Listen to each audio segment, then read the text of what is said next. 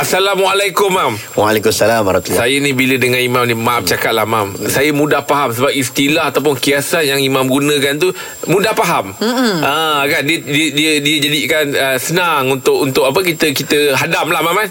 Jadi ada satu soalan ni, Mam, nak tanya, Mam. Ni tentang tips lah, Mam, nak bangun solat tahajud. Allah, kita nak bagi tips pun, kita pun bangun berapa kali lah setahun. Itulah. Tapi kita bolehlah sebut tipsnya. Antara tips ni lah yang saya dapat daripada guru saya, antaranya dia tak cadangkan kita makan lewat malam. Tu satu. Sebab makan lewat malam ni kadang-kadang melemahkan. Makan banyak sangat pun tak bagus. Kemudian dia mencadangkan kita ambil qailullah.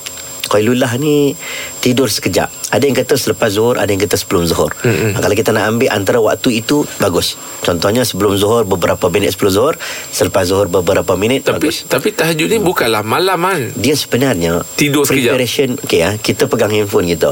Kita tak refresh, tak buang apps dalam lama. Jadi qailullah ni dia macam refresh.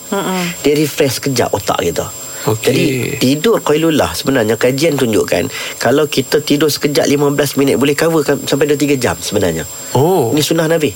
Sebab itu Nabi kata syaitan la taqil, syaitan tidak buat qailullah. Jadi kita ni kena ada rehat. Maksudnya ini sunnah yang kita kena amalkan. Bagus ni sunnah ni. Sunnah power nap ni. Tidur sekejap, ambil 15 minit 10 minit. Ada kekuatan pada malam hari. Dia bagi kekuatan pada malam hari. Dia biasalah, kita ni kadang-kadang tak bangun tahajud bukan sebab iman, kadang-kadang sebab memang lemah badan. Lemah badan. Iman satu hal lah. Iman satu hal. Kalau orang tu kuat iman, dia macam mana mengantuk pun dia bangun. Tapi kadang-kadang lemah badan ni mendatangkan kemalasan. Sebab itu kita wa na'udzubika minal ajzi wal kasal. Nabi doa, ya Allah jauhkanlah aku daripada lemah tubuh badan dan kemalasan. Malas ni macam-macam tak boleh buat.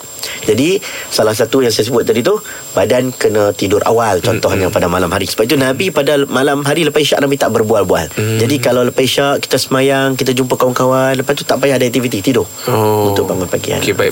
Terima kasih, Imam.